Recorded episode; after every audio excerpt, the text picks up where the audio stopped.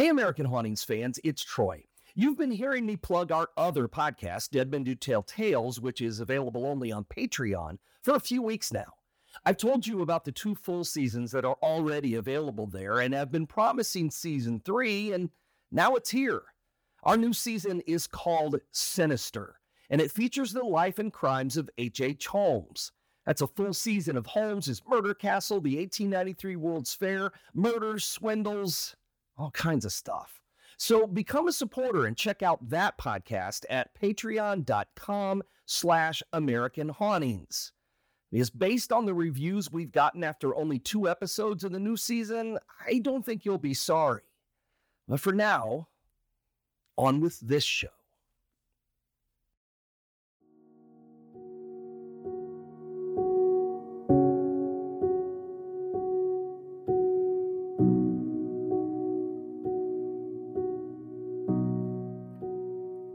Stories about young college co-eds are among the most terrifying in American history.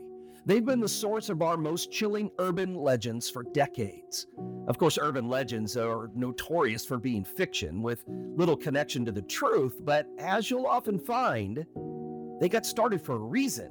And often those reasons are because of things that actually did happen. But of course, that's not the only kind of fiction these stories inspire.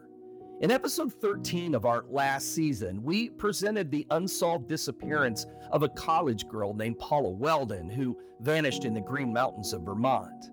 When author Shirley Jackson was looking for inspiration for her second novel, she found it in a missing person flyer for Paula that she saw posted to a tree. And Paula Weldon became Shirley's muse for her book, Hangsaman. Another young co ed found her way into a very different tale one of true crime that became a movie called The Town That Dreaded Sundown. On June 1948, a young woman named Virginia Carpenter left her home in Texarkana, Texas, bound for the Texas State College for Women in Denton. But she never started those classes. Virginia was only 21 years old at the time of her disappearance. She was a pretty girl with a lot of friends, a bubbly personality, and the ambition to make something of herself. She'd recently enrolled at the Texas State College for Women and planned to become a laboratory technician. She previously attended Texarkana Junior College and had saved her money to continue her education. She dreamed of pursuing a career in laboratory sciences, but it was a dream that would never come true. She boarded a train in Texarkana on the afternoon of June 1st, bound for Denton, where she'd start summer classes. She got off the train in Denton and hailed a taxi, which took her to Brackenridge Hall, where she'd be living that summer. The cab driver, Edgar Ray Jack Zachary, later told police that he had arrived at the dorm around 9:30 p.m. When he pulled up out front, Zachary said two men in a convertible were parked nearby, and they called out to his passenger. Virginia seemed to know them and replied, Well, what are you all doing here? Virginia's traveling trunk had not yet arrived, so she paid Zachary a dollar to pick it up from the train station the following morning. She did have some suitcases in the taxi, but she told the driver that the two men would assist her with them. She said she knew them. Zachary said the three were talking when he drove away. Virginia gave him a smile and a wave, and that was the last reported sighting of her. You see, Virginia never checked into her dormitory that night. The next morning, Zachary picked up the trunk as he promised he would and dropped it off at the dormitory. The police later found it unopened, sitting by the front door. The identities of the two men who met Virginia outside the dorm remain a mystery. The only information detectives ever had about them was a description given by Zachary, who didn't pay much attention to them since Virginia obviously knew them.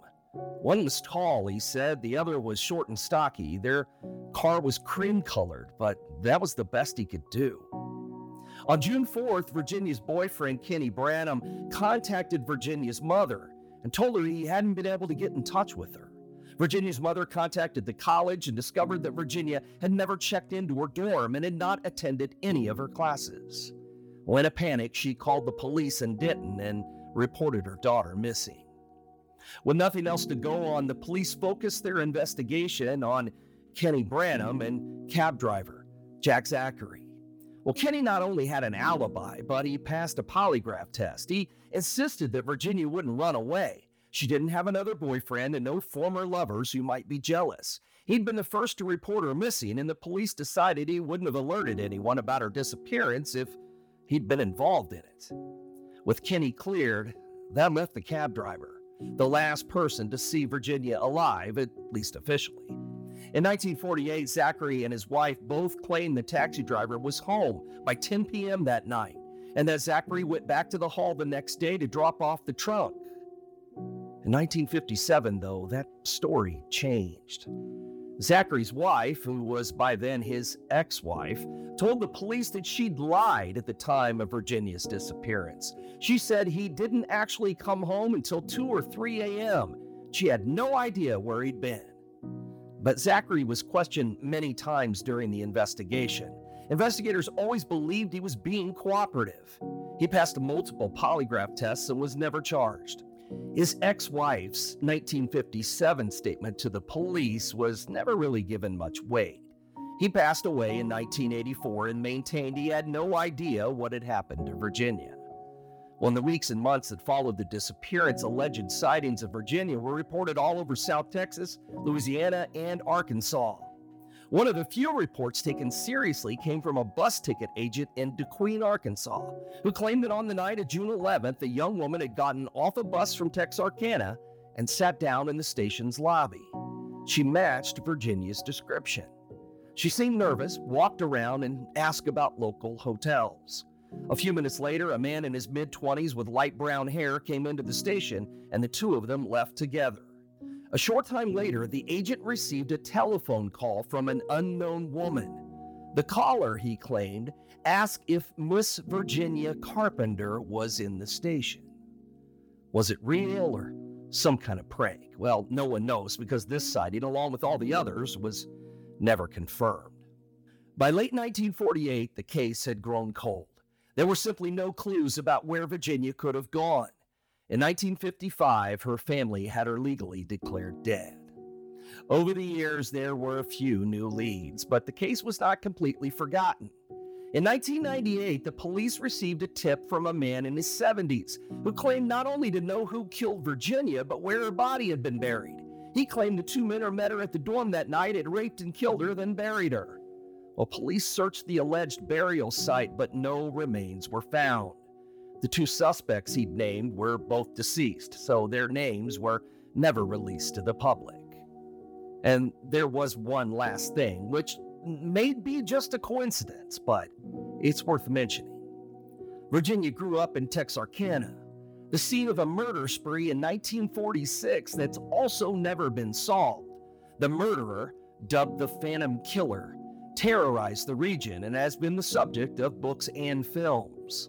While on the surface, those unsolved murders seem to have nothing to do with Virginia's disappearance two years later, but there is one intriguing fact that ties the two cases together. Virginia Carpenter knew three of the Phantom Killer's victims. Just a coincidence? Probably. But then again, not everyone believes in coincidence, so it's possible we'll never know what happened to Virginia on that night in June of 1948, any more than we'll know what happened to another young college girl who vanished in Ohio a few years earlier.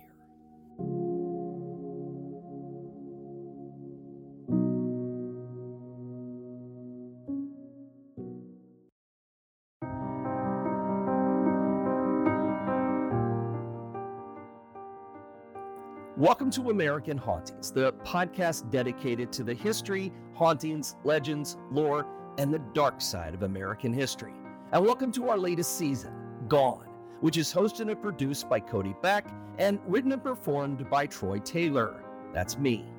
America is a place that is filled with strangeness and unexplainable happenings. It's a place where tragic events occur and where mysteries exist for which no rational explanation can be found. Those mysteries include unexplained disappearances, just like the ones we've been discussing this season. We've been opening the files on people who have vanished without a trace, never to be seen again. Their stories are often bizarre, unexpected, and sometimes seem impossible. But one thing that we do know is that they did happen, and that these people simply walked out the door one day and never returned. Their stories have no conclusion, their cases remain open, their mysteries are unsolved. They are gone, but we won't allow them to be forgotten. This is episode 10 of our latest season the story of a college co ed who left her dorm room one day and was never seen again.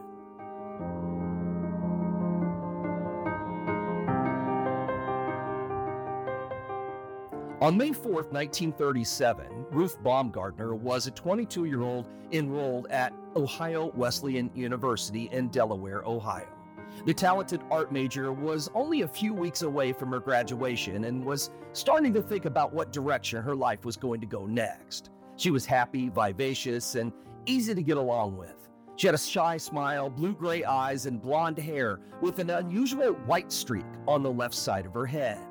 She was tall for a young woman in those days at 5'10. That meant she was often a few inches taller than most of the boys she knew on campus, but that never stopped them from talking to her or asking her on dates. But Ruth had no interest in college boys. She had a fiance back home, and no matter what some rumors would later claim, she simply had no interest in dating other boys. Her friends had never even seen her flirt with a boy at school. She was simply too busy. She wanted to finish school, start her career, and marry the boys she loved. That was the future she dreamed about, although tragically, it was one that would never happen. Ruth was last seen on the night of May 4th by some of her Tri Delta sorority sisters shortly before 11 p.m. She just returned to her dorm, Austin Hall, after choir practice and had changed into her pajamas. She had her hair in curlers and seemed like her ordinary happy self. The other girls would later recall she didn't seem to be under any kind of strain or stress. A little before midnight, Ruth said goodnight to her friends and closed the door to the room behind her. A few minutes later, the light that could be seen under the bottom of her door went out, and soon the entire dorm was silent. It seemed to be just another ordinary night. But this night would turn out to be anything but ordinary. At some point during the darkest hours of the early morning, Ruth Baumgardner would vanish, never to be seen again. In 1937, Ohio Wesleyan University was a small, very close knit campus. When Ruth failed to show up for any of her classes the next day, missing a test she'd been studying for, some of her sorority sisters went looking for her. They knocked on her door. It was locked and checked around campus at the places she liked to go or where she studied or had classes, but there was no sign of her. Finally, at almost 10:30 p.m., they alerted the campus police who started an investigation. But Ruth's sorority sisters weren't content to leave things in the hands of security guards. They got organized and split up into groups, checking with local taxi companies at the railroad and bus stations and at all the hangouts they'd visited with Ruth around town. By the following day, the Delaware police were also involved in the search, and bulletins were sent out throughout Ohio and into neighboring states. The disappearance was covered in newspapers and in radio broadcasts. Ruth's description was printed on signs and posters and repeatedly went out over the airwaves, but there was no sign of her. A massive volunteer search was carried out in Delaware. Hundreds of people walked the streets and alleyways. They checked old buildings, farmhouses, henhouses, and outhouses all over the county. They searched the old stone quarries that had filled with water and had become popular as swimming holes with local students. But they failed to turn up any trace of the young woman. Unfortunately for everyone involved, the mystery of her disappearance only deepened as detectives began looking into the hours just before she vanished. Someone the police assumed Ruth herself had placed her dorm key on a ledge that was in the back corner of the Austin Hall staircase between the second and third floors. Her red Dodge convertible, an early graduation present from her parents, was in its regular parking spot in the garage, but the key had been left in the ignition. Had it been driven somewhere by Ruth or by someone else and then returned? No one knew. Ruth's dorm room was in perfect order, which in itself was a little unusual, since Ruth was usually fairly messy. Her watch and her sorority pin, two items that she always wore, had been left on top of her dresser. The pajamas and robe her friends had seen her wearing the night before were hanging in the closet. Her bed was untouched. Either she hadn't slept in it or she carefully made it before she left. Her alarm clock had been set for 6 a.m., the same time she got up every day but it had been switched off. Either it had never been set at all, or Ruth had been there to turn it off at 6 a.m., had gotten up, dressed, and left the dorm without anyone seeing her. The police asked her closest friends to look through her closet and see what might be missing. That way, they'd have some idea of what she'd been wearing when she left. One of her handbags was gone, as were a brown suit, a hat, and brown lace up ghillie shoes, which were like ballet slippers made from leather and tied like an athletic shoe. The clothing was added to her description, but this didn't generate any fresh leads. After the police failed to find anything solid to move the investigation forward, they began to speculate, and so did everyone else. Soon, rumors were flying all over town. The initial theory pushed by the police, and one that Ruth's frightened parents were quick to go along with, was that she had suffered an attack of amnesia and was wandering somewhere on the back roads of Ohio. One of her friends had mentioned to detectives that she'd seemed stressed lately, worried about whether she had all the credits she needed to graduate, and this seemed to be echoed in a letter she'd recently written to her father Carl, in which she wrote, I have to do so many things that I don't know how I'm going to get them all done. I am extremely tired. Well, looking back on this now, it seems to be the same feelings experienced by just about every college senior when graduation nears. There's nothing to suggest that Ruth's stress was out of the ordinary. Only one of her friends mentioned this stress. Everyone else agreed she was her usual easygoing self. Ruth's father and likely the police were just looking for anything that made sense. And then there's the amnesia. Now, let me go off on a tangent here and mention how rare genuine amnesia is in real life.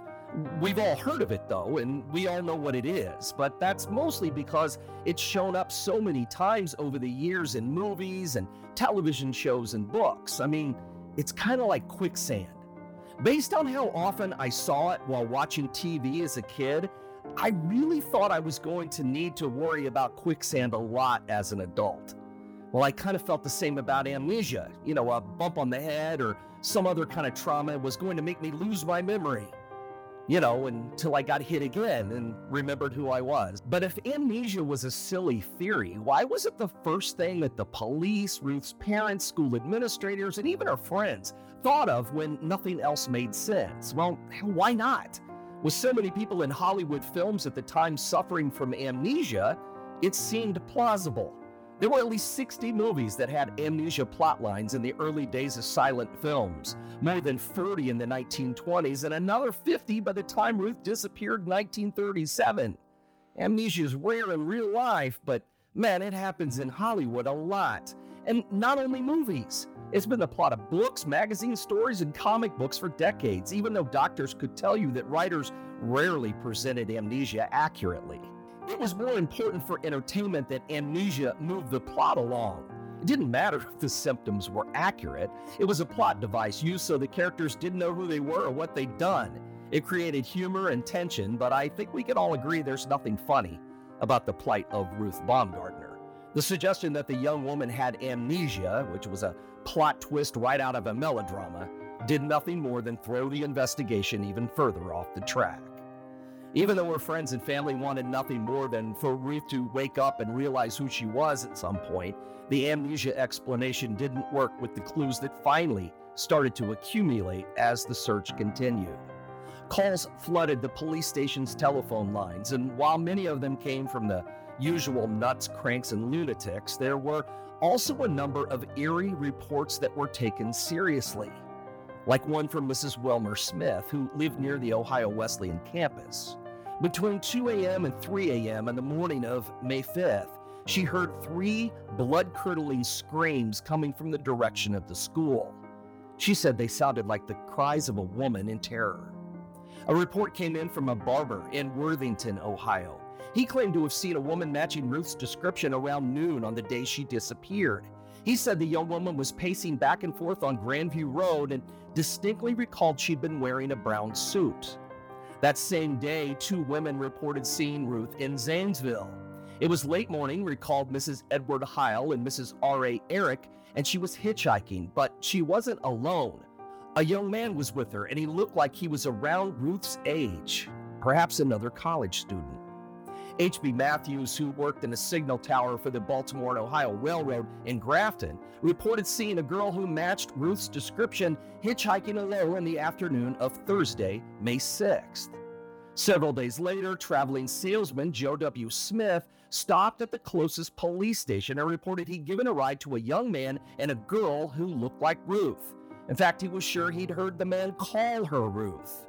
He picked up the pair in Nashville on May 7th and dropped them off later that day in Memphis. Well, predictably, as happens in every missing persons case that gets any kind of publicity, there were sightings of Ruth all over Ohio and Pennsylvania, New York, Tennessee, California, New Mexico, and, well, pretty much all over the country. The sightings were checked out as well as could be managed, but each one was eventually dismissed. They all turned out to be a young woman mistaken for Ruth, people looking for attention, or those who were simply unhinged.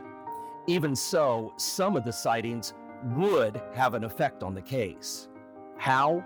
Well, they give the police an excuse to call off the frustrating search for the missing girl. The authorities looked bad. If they couldn't find a 22 year old college girl, then how could they solve a serious crime when one came along? It was the sightings of Ruth, or at least a girl who looked like Ruth, with a young man that bothered the cops and got the gossip mill running at full steam. If Ruth had skipped town to be with a boyfriend, then why was everyone looking for her? She'd obviously run away on her own. But was there any truth to this? Well, no one had even proven that the girl with the young man was Ruth. They were simply random sightings from people who didn't know her. To the police, though, it seemed to be the logical conclusion to the case. They didn't outright stop looking for Ruth, but they certainly put the brakes on the investigation. As Ruth's friends and families would argue, though, Ruth would never do what the police were suggesting. She was serious about school. Graduation was only a few weeks away, and besides that, she was happily engaged to Harry Bud Moore, who'd been her boyfriend for years.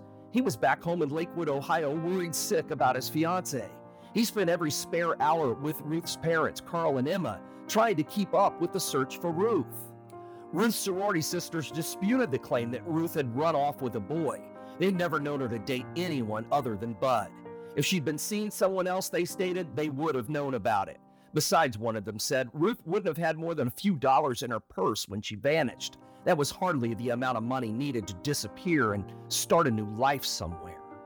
Well, the arguments made sense, but there was no question the police had run out of leads.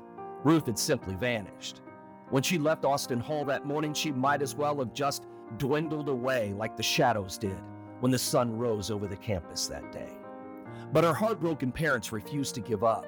They hired the famous Burns Detective Agency to pursue the case. The experienced operatives chased down alternative theories, trying to discover if Ruth had any enemies on campus. Had she ever been threatened or followed? Did anyone want to hurt her? They returned to every hospital and morgue in the region, checking again for unclaimed bodies or Jane Doe patients, but found nothing.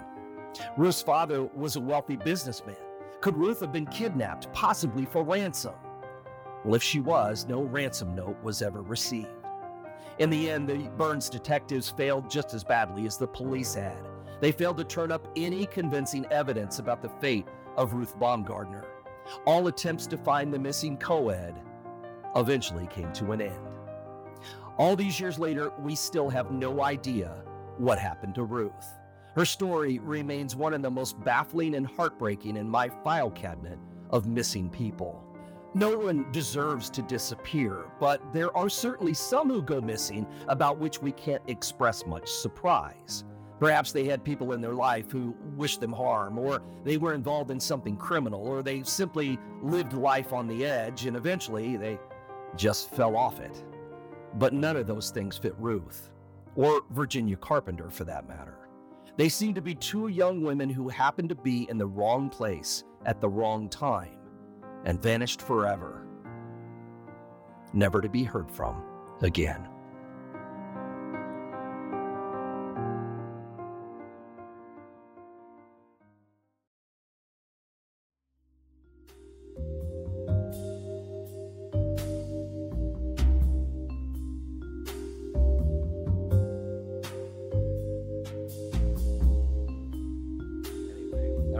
Let's do the let's do this one. So all right, we'll be good to go. So let's do this. All right. Well, thanks for returning for more episodes of the American Hauntings podcast, where we discuss history, hauntings, legends, lore, and the dark side of American history. This is season seven of the podcast, which we call Gone. That was pretty good. Yeah, I like that. I like that. Uh, I'm your co-host Cody Beck. I'm taking a little my, inspiration from you. Yeah, is my little uh, musical me- styling. Is my metal co-host, uh, author, historian. uh, oh, Viking metal. That'd be good for you. Yeah, there you go. Crime buff, the founder of American Hauntings, Troy Taylor. I, I, like that one. That was good. Oh, good. Well, good. We'll see how it comes out in the mix. yeah, probably not well. you should you should have seen when Troy did that. Actually, flame shot up from behind him. I know it was as there were you know pyrotechnics the whole bit. Yeah, so, it was awesome. Mm. Oh, dude, uh, what's what's going on? Oh, you can actually okay. Can I start off telling you something I was I was thinking about earlier? sure. Um, I was listening to oh well, Doughboys podcast. I love it. Oh they yeah, do, yeah. They do this. Uh, they do a couple like tournaments every um every March, I think, where they did something with every McDonald's item or like they do like a sandwich restaurant tournament mm-hmm. stuff. And they did this McDonald's one, and it's like a it's probably like a whole six episode sort of thing between like Patreon and um, the the full episodes. And right as their final episode to launch the chomp the championship, they call it championship, um, launches, that's when the lockdown happened and so they had to go from always doing episodes in person to doing oh. them over zoom and, and mm-hmm. remote and they always said that they would never ever do that you know that's they always had had people in the studio or whatever. They're like yeah sure. we just don't want to do remote stuff. And now that's mostly what they do. But what i was thinking about is how that the very that last episode of their tournament the very first episode they did remote it's so awkward and terrible and hard to listen to because no none of us knew what we were doing. It was so hard. Oh yeah. And yeah. I think that probably the first time, first couple of times, probably you and I did it. It was probably yeah. sort of similar. It's terrible. Yeah. And now think about how much better and easier this oh yeah feels. You know? know? know? Um, it's so weird. I don't know. We just but it also they also all sounded terrible too. Everybody sure. that was doing that sounded awful and that's that's changed. Everything is you know better. And i'm not even talking about just our sound. I mean just right right, right. everyone in general. I mean the the the quality of all that stuff has improved so much yeah i just thought it just reminded me because i was just talking about how oh i see the flames pop up on zoom and, right. um, yeah. But anyway aside from um, devilish things happening in your background um, what's been going on with you man? What's up? Not not much. Uh, just uh, coming off of uh, memorial day weekend so which yes. really uh, I don't really do much for that one. I, I'm just gonna uh, eat. I'm gonna eat hot dogs and yeah. And I had I worked yesterday. I mean, I worked all weekend. I had events this weekend, so um, you know, and came back home and I'll throw something on the grill tomorrow. That's gonna be, you know, as far as celebrating, other right. than just the, you know, respecting the, the, the holiday, but of course, celebrating wise, that's that's really all I'm doing. I you know, just I'm trying to get through these last few events before the conference. Yeah, that's all. So I was in a, had a meeting with the conference people at the venue and everything. So I had a lot of a lot of stuff on the mind over the weekend. So, so does but, Lewis and Clark do they know what they're getting themselves into? Do they know? Yeah, I think expect? so. I think so. Uh, I met with the the, the Brian that runs the uh, Hatheway Cultural Center where the event will be, and you know, it was um he's very easy going about everything. He just had questions. How did I want this? How do I want that? And you know, so it's going to be easy. It's going to be good. You know, we've got uh, we've got a lot of space there. It's really nice. going to be a nice spot. So the, the campus still look all beautiful. Oh yeah, yeah. It's a nice campus. Uh, so yeah, and we can uh, lots of parking. You know, it's it's just going to be um it's going to be good. I'm excited about it. I, am I, it's going to be a lot of fun. I'm, but I'm now getting keyed up about it. So it's, you know, but you know, I still have a couple of events. I got a tour that's sold out, and I got a couple. I got an uh, Edgar Allan Poe dinner and a St. Louis exorcism dinner before the conference. So that's all I have to get through at this point. so you're so uh, close. Uh, yeah, everything else is um, is dealing with the conference, and then you know we'll go after that. But uh, but if you're thinking, hey, I'd like to go see Troy when he's uh, getting ready to spin out uh, before the conference and hear him talk about those things. You can go to dinnerinthespirits.com. And if you are interested in the conference, I'm going to keep hammering that on you. It's getting too close now. You're either coming or you're not. So right. you know what I mean? I mean, we got less than a month to go and we don't even have that many tickets left that we're selling. So um, we'll see what happens. Um, the cutoff is going to be, uh, I believe, June 16th. So any tickets we have left, those are the only ones we'll sell in advance. If there's anything left after that, we'll sell them at the door, but they'll cost more. So you might as Mhm. well get them in advance. So anyway, ghostconference.net, June 23rd, 24th, 26th annual Haunted America conference. Uh, it's going to be fun. So 26 years, man. I know, I know it. Or I guess Uh, what is it? Is it 27 than years? you are. Is so. it? I know. Is it 27 years with No, this is 26. Okay. This is number 26. Well, I- it would be 27 if it wasn't for COVID. Got it. Got yeah, it. this is 26. so. Yeah. Jeez. Yeah. No. But seriously, I was what five when Yeah. you started doing Yeah, these? yeah. Dang. I know. Ah, man. Imagine how much cooler I would have been if my parents had started bringing me to those when I was see? five. I know. So blame them. I, So, you I, I blame them for for so so, many many, things things, right? Yes, we both. Uh, not. I don't blame your parents. I blame mine. But I was know, gonna say so- Troy Uh, blamed yeah, my your, parents for your lot of parents have stuff. never done anything to me. So it's, you know. Oh, you remember? You remember Dead of Winter when I was like, "Did I tell you I invited my mom?" uh huh. Yeah. Yeah, I do remember that. And you're like, "Is she Oh. here?" Like, "No, she said no." yeah. Oh, I'm actually, I'm actually Troy. I'm going on like a, we're doing like a uh, mother son like day tomorrow. I'm gonna, Oh. I'm gonna pick her up because she doesn't like driving to Missouri. Um, I'm gonna go pick her up, Of and course uh, not. of course not. And you know what? Yeah, and um, Yeah. I'm gonna. She's never been to my apartment. I've lived here for five years. Um, so Are you I'm gonna- serious? I'm serious. So I'm Oh, gonna show her my Okay. apartment for the first time ever, and Wow. um, we're gonna drive around um, Alton and check out just like the old house, and she'll tell me some things about my dad and her and this and that and Mm-hmm. the other, and um, then we're gonna go to my sister's house because they're having like a barbecue. That's why I said I'm just Oh, gonna there eat, go. eat a bunch of sausage and stuff. Yeah, yeah, yeah. Play with my new nephew, and um, oh, maybe I'll um, see if I can get him like a. I'll make I'll make him like a podcast onesie or something. Yeah, with like a pentagram on it or something. Yeah, For your mom. So for my mom and my Mormon side of that. Yeah. Yeah, they'll all love it. Um, I'll put it right on the little flap though. So when Yeah. they do his diaper, you know. Yeah. Uh okay. Well, anyway, I'll be done being weird. Uh okay, we got a nice uh listener review. This one is from Tyler Hags. And it's just titled "Highly Recommend!" Three exclamation points. Says just recently found this podcast and can't stop listening. Makes my workday go by so much faster. I usually stop listening to a podcast when I get off work, but I catch myself still listening on my way home too. Well, great. I mean, that's awesome. Yeah. Thank you so much. yeah, um, thanks. what do you normally do on the way home? Do you sit in silence? Are you one of those, or Maybe listens to music. You know, you know, that's probably a more likely scenario than what I jumped to. But um, thank you, Tyler, so much for for uh, for the review, and we really appreciate it. And I, anytime we can help people get their workday done faster, the only thing Yeah. that scares me is like we've had some people talk about they have like really important jobs, and they're like, "This is a distraction," and I'm like, "Don't, don't do that." Don't- yeah, please don't do that, especially if it's heavy machinery or something. yeah, if you're a surgeon, or, something yeah, sharp, you Yeah. know, involved. Yes, but uh, Tyler, as long as you're being safe, uh, all the more power to you. Um, okay, so Troy, we're going to talk about one of my favorite things in the entire world: College, college girls. I God knew damn it! I knew, say that. I knew it. I I'm knew s- that was coming. I'm so sorry. I'm. I am. If, if I might be predictable, but I'm also consistent. Um, and uh, not, and they're not even one of my favorite things. Uh, June 1948. So college co-eds and urban legends. We've we've talked about this a little bit. oh, sure. Yeah. Was and just uh, like a, a, a refresher. I know I've kind of asked this before, but w- were a lot of these things just used as like a uh, Santa Claus sort of thing to keep people? yeah, I think so. and Yeah, I, I think they were those types of things to, you know, make sure that you uh, didn't go out at night, that you, you know, called and checked in, that you didn't go out with the wrong people. You know, they're cautionary tales of what can happen to you when you go away to college, you know, and um, Right. something bad happens if you're not careful. So, I mean, I think that's that's uh, you know how the urban legend began but like like we said a lot of those got started for a reason you know Mhm. i mean there there really are lots of stories about you know co-eds and bad things that happen to them but unfortunately there are real stories too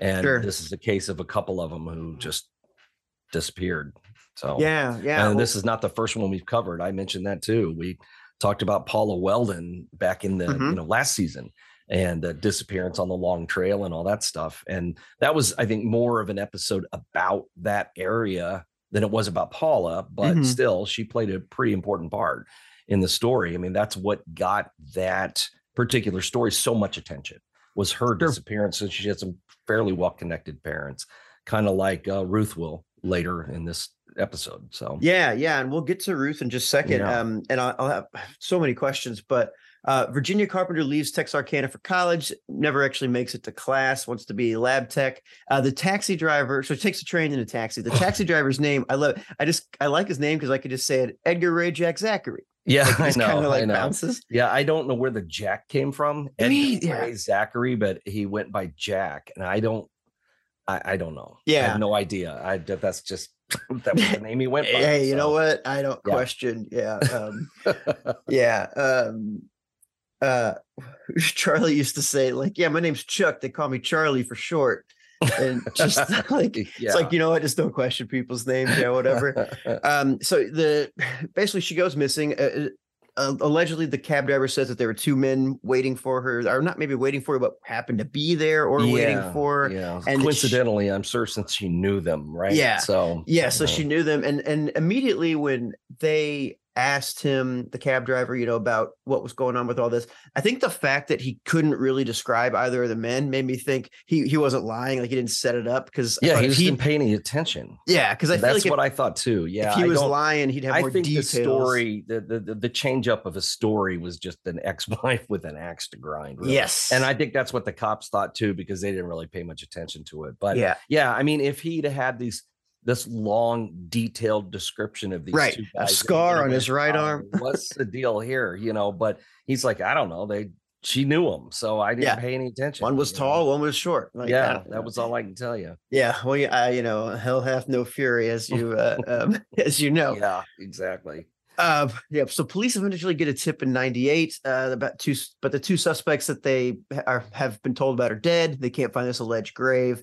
Uh, you said Virginia Carpenter also knew three of the Phantom Killers victims. Yeah, yeah, that's a story we've we've never really gotten into, but um, you know, we might do something about it at some point. Okay. uh, because it's a really interesting story. But um, I, I mentioned the movie version of it, the town that dreaded sundown, which was made Mhm. like in the '70s, and it's it's definitely the time period.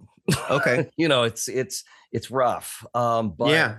Um, one thing I can say about it is one of the stars or one of the actresses in the film is Mary Ann from uh, Gilligan's Island. Oh, well, Uh, now you have my attention. that, not a lot of people I really remember from it, but it's kind of done in that pseudo documentary style that they did a lot of back then. You know, Texas Chainsaw, all that Oh, stuff yeah, had yeah, that okay. kind of feel to it, and that's how this is too. And then they did a remake of it, which was interesting because when they did the remake, it wasn't really a remake; it was almost like a sequel because the original film played a part in this the this the uh, next movie. They were showing it at the drive-in uh, when you know the killer Oh, oh, attacks somebody. But Interesting. Okay. it is an interesting story, and like I said, it is something that I hope that we can do something with at some point because it's never been solved. Um, you know, there there have been some some suspects named, but nobody's ever solved the murders. So maybe that's something in a future thing that we can do. But Yeah. um, you know, in a in a nutshell, I mean, you you know, look it up. I mean, just give it a look. Say, do so you do get- you want to spoil anything? with no, it? no, no. We, won't, we don't have to get in? into all of it. Um, it's something that people can easily look up. I usually do a post of the anniversary of at least one of the murders. I'll do a I do a Facebook author page post about the about Yeah. the murders, the Moonlight murders. Uh, they knew them by that. There was a couple of different names for the murders, but Wait, didn't we do Moonlight? no, no, that was something. That's a different one. Okay. that was a that was something I I gave that a name Oh, okay. Okay. it okay. was something different. But um, yeah, we did. That was our first season of the Patreon podcast. It was called the Moonlight Murder, just. Murder. and it was a different, whole different thing. But okay. um, but speaking of that, I I, I got to remember this so I forget. I don't forget to tell you. I have a copy of uh the collected short stories of Ambrose Bierce for you. I found it this weekend. Aw, So I have a copy. I'll give it to you when I see you at the conference or something. thanks, So, man. Yeah, I grabbed it and I said, I'm gonna get this for Cody because there's good stories in here. So Thanks, man. That's awesome. Yeah. I appreciate it. yeah, yeah. Um, but so that has nothing to do with this episode. But Yes, You of know, course. Yeah. I just remembered it as we were talking about things that we can look up. Oh. So yeah, to, anyway, but it, it's worth taking a look. Um, you know, because it is an interesting story and it just sort of leaves things hanging. But you know, I always thought it was interesting that she knew, you know, re- knew well three of the victims Mhm. you know so if there was a connection between all those victims and that's the jury's out on that one because nobody knows for sure if that was something that was all connected or if it was just random murders that happened in Texarkana. Um, the fact that she knew three of them and then disappeared without a trace uh, not that long afterward, that's it's weird and it's weird. I mean, maybe there's no connection, but it's still odd. It's some it's something that a, a, police officer, an investigator wouldn't ignore. Yeah, exactly. You know, exactly. Yeah. yeah. Um, and yeah, maybe it's coincidence. I'm surprised you haven't. Uh, have you ever thought about writing about this and that? And um, yeah, looking I mean, I've thought about it, so it's something that may be you know down the road. So Tw- I, I, don't twenty know. books down your list or yeah, something? I don't know. Um, I I do have a large list, but um, I now now I have a large list and another going list of future seasons of the Patreon podcast. Oh hell yeah! So yeah, I've already got the next two planned. So this and is we're only on episode two of H. H. Holmes. Actually, has two even gone up yet? No. Yes. Yeah, we put two out, right? Mm. Yeah, that was mm. last week.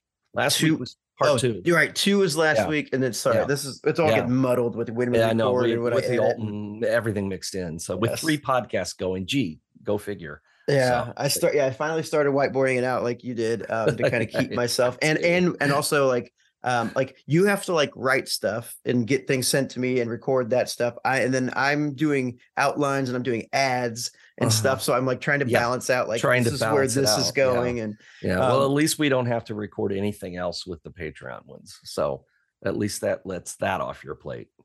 You just have to edit it, but you don't have to like get on. Oh, talk, oh no, know? yeah, so, that's that's yeah. That so that at least helps. That's the best thing. Um, and I I've pretty much just dedicated now like Sundays need to just be my podcast everything day, which is oh, fine. Right? I just yeah. have to like accept that because I like pushed like let's do let's do all this let's right, do all these right. things. It's all um, your fault then.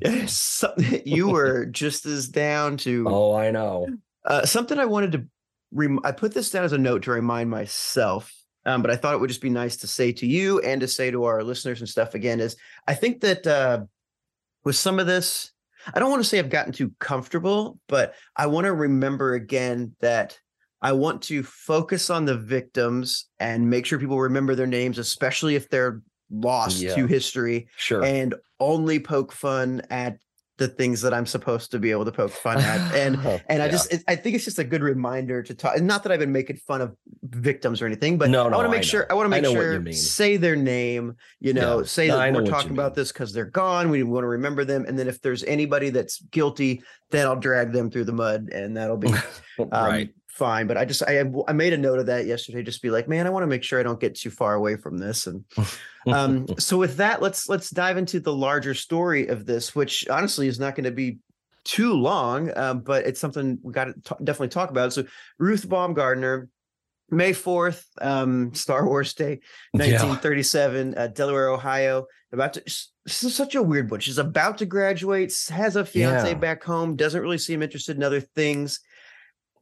I I know people can like lead lead secret lives or like my friends have like secretly dated someone with no one knowing and they're yeah, like, what the know, hell? you know? I know i know but th- it, this think? is just so odd because she you know people knew her and she i mean they knew her well. I mean she's living in that sorority and those girls were all you know in this time and place we're all very close. In and each so, other's business. Yeah they were and because i mean they like became detectives. I mean, they didn't even oh yeah the cops. They I love went that. out and started looking on their own because they just weren't going to wait any longer. But you know, I mean, she was someone who was would have been very noticeable at the time. Mm-hmm. Um, you know, I made a note that she was five ten, which in you know that's that tall. time period, you know, in, ni- in the 1930s, that's tall for a woman right you know and you know her she had blonde hair with the like a white streak on one side of mm-hmm. just very very light blonde hair and i mean people would have rec- remembered her if they had seen her of course that that's the thing and you know she was just trying to knuckle in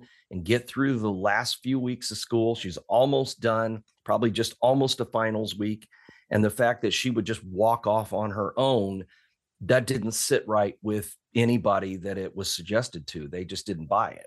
Uh, her friends didn't buy it. Her family didn't buy it. Um, nobody did. Can I ask? Uh, yeah. Uh, I don't know if it's a controversial question, but it's something just it popped into my head. Like, do you think she was going away to take care of an unwanted pregnancy or something like no, that that randomly I really happened? Don't. I, I, I really don't. There's I mean, I suppose it's possible. I mean, there's no way we can know anybody's secret.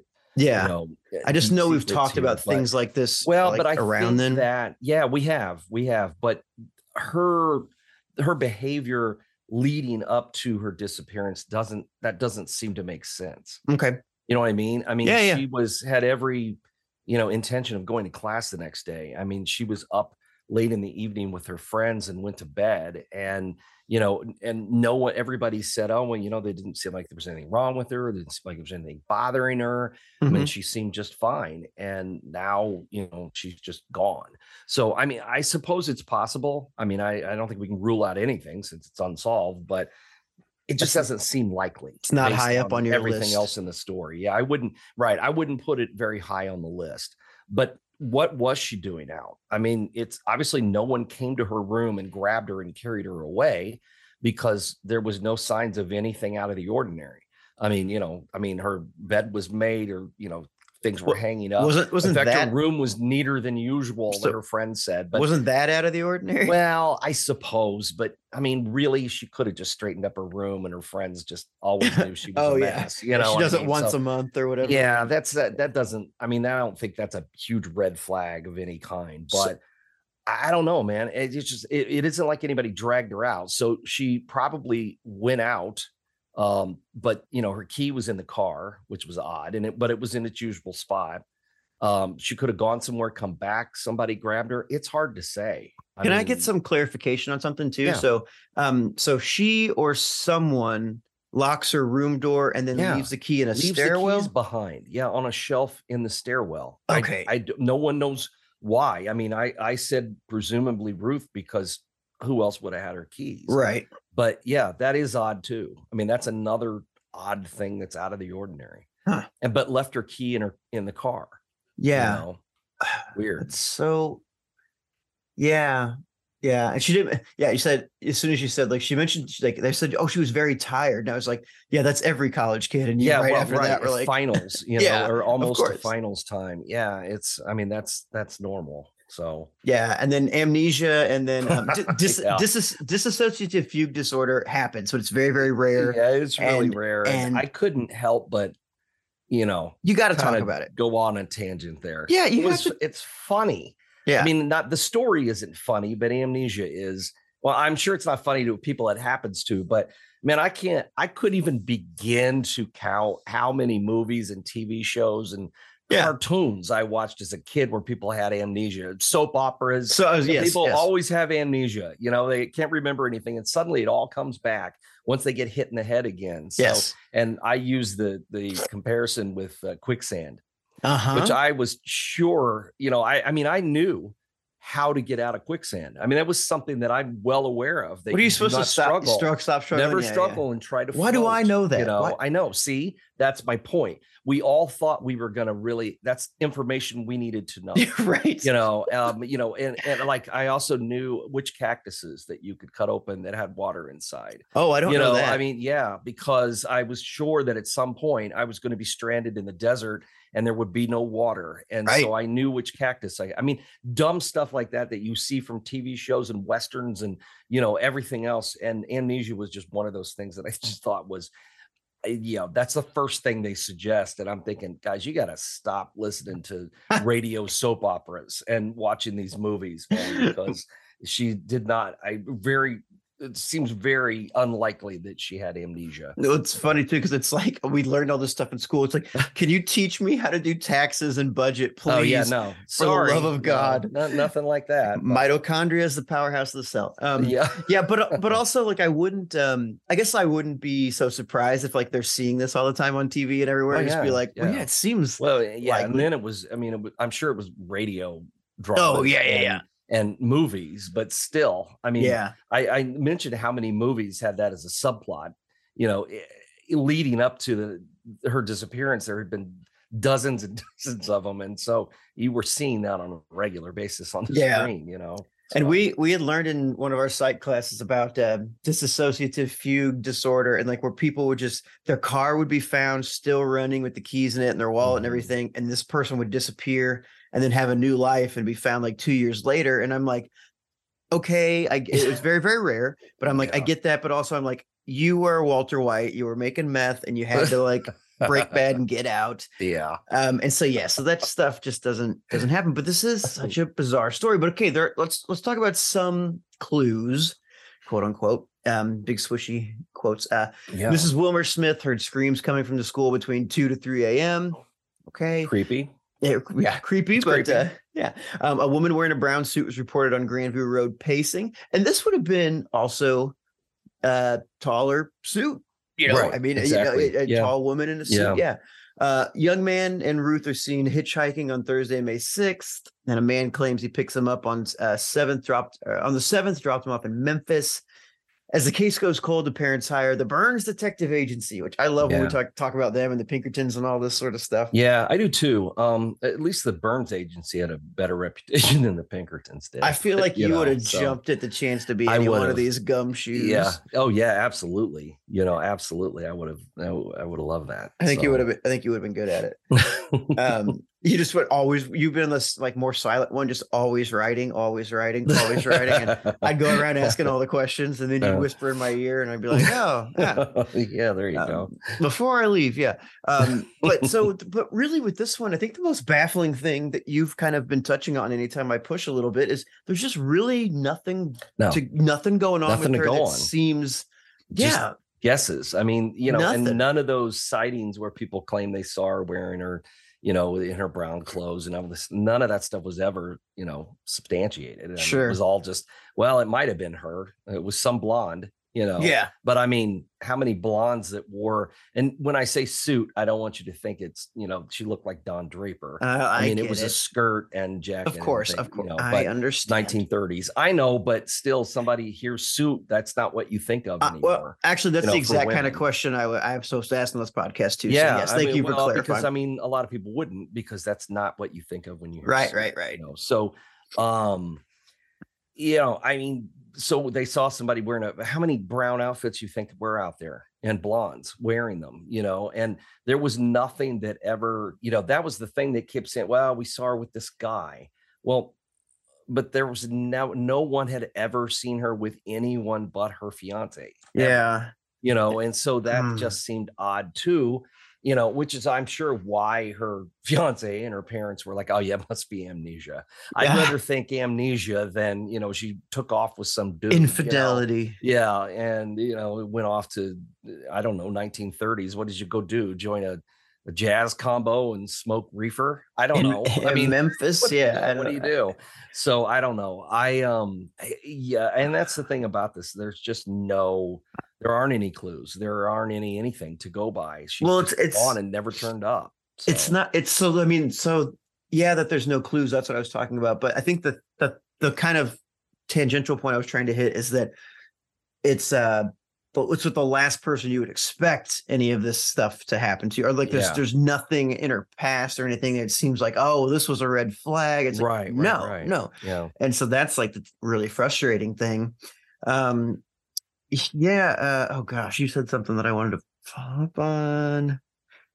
Can't remember. Um, anyway, but yeah, this is um yeah amnesia amnesia. yeah, it's not just um short-term memory loss from anything else. No, but this is. I mean, what do you do? Is there? It's you. And it's the thing you th- you think it can never can never happen to you. Yeah, could never happen yeah. to somebody you know.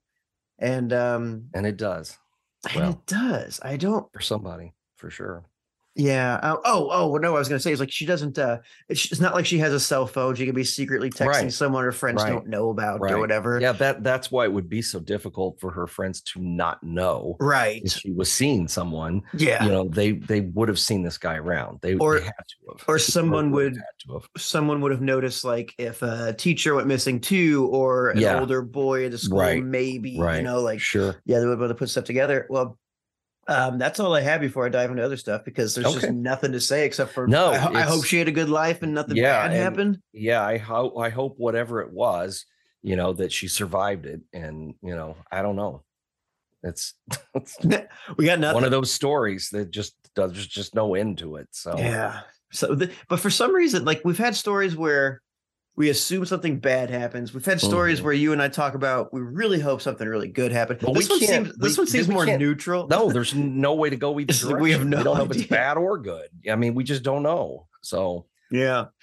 All right. Well, hey, that's the story. Um, I'd like to give a quick shout out to our latest subscribers on Patreon. So, Troy, are you ready for this? we, ha- we people go. have been loving the stuff that we've been doing Yep. and it's been great and so we've had um uh, we've had a lot of people subscribe and i really hope you all are enjoying it and let me know but i want to give some quick shout outs to amy tammy susie brandon audra gianna diana diana maybe gordon joe jim dylan donna our family mayor jones beth leanne jan susan yvonne the marks brothers sue mono jessica ruth leslie jan reese albert dana katie amy brent bill and jennifer Yikes. Yeah Well, this uh this new season of the the Patreon podcast is is getting a lot of attention. Fucking rules, So, dude. yeah It's we're getting great. a lot of new people on it and uh, people are sending in uh, comments about it uh, reviews about it um, and people are digging it so and I, and actually i'm having a really good time doing it so that's been it's been really fun to get to tackle something as big as H.H. Holmes with an alternate podcast. So it's kind of fun. So if you're missing out and if you're not a supporter, you are missing out um, you need to get over to our Patreon page and become a supporter. Um, it's just patreon.com slash American Hauntings.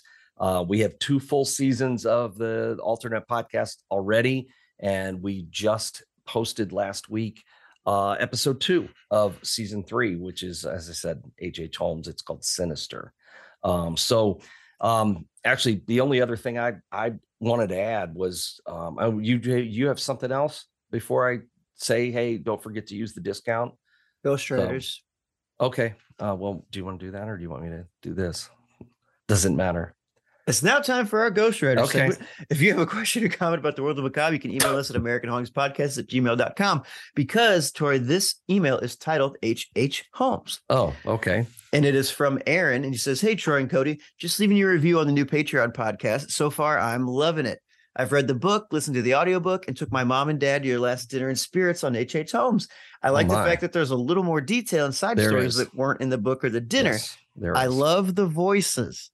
Oh God, I had several people say that. I haven't had to do too many yet. It's so fun. So it's so it's so much fun. And I love it. I love it when you mess up and you have to do the voices over again. It's fun for me. Yeah, no one else hears that. I know, you. Just So, me. Um, as far as the audiobook goes, it took a while for the narrator's voice to grow on me, but your performance on the podcast is exemplary and I love the sound effects. Keep up the good work, guys. And that's from Aaron. Cool, cool, cool. That's what I want. Okay, that's what I Oh, right. So that went with that. So that's good. So Yes. All right. Well, then the last thing I will say then is if you guys are looking for books or tours or events or whatever, uh, go to AmericanHauntings.net.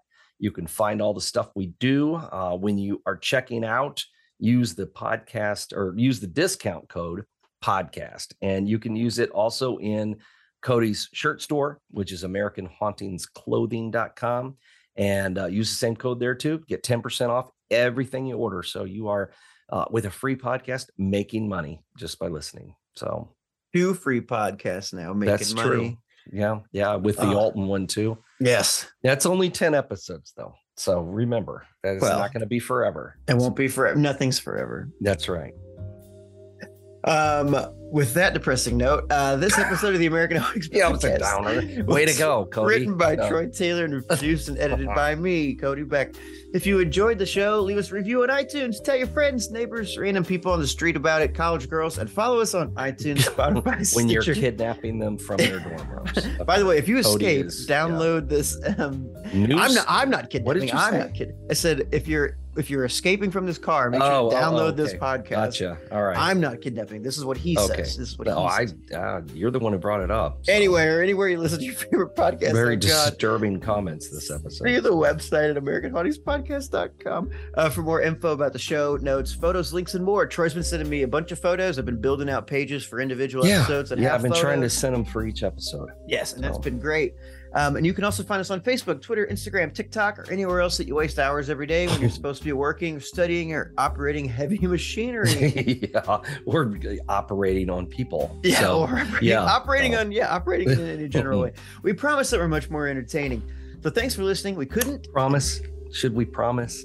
I think Let's say we probably are. We We might want to rephrase that. What's one. this? Yeah, some, we promise ring that kind of thing, like a Yeah. promise Oh ring. God. Yeah. Is that a Oh, thing? okay. Um, All right. Go ahead. Sorry. We couldn't and definitely wouldn't do it without you. So, so until next time, goodbye.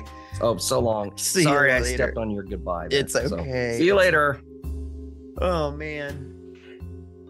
Okay, so I'll cut out like half of that. Um, No. no, no, we don't have to cut out half of it. no,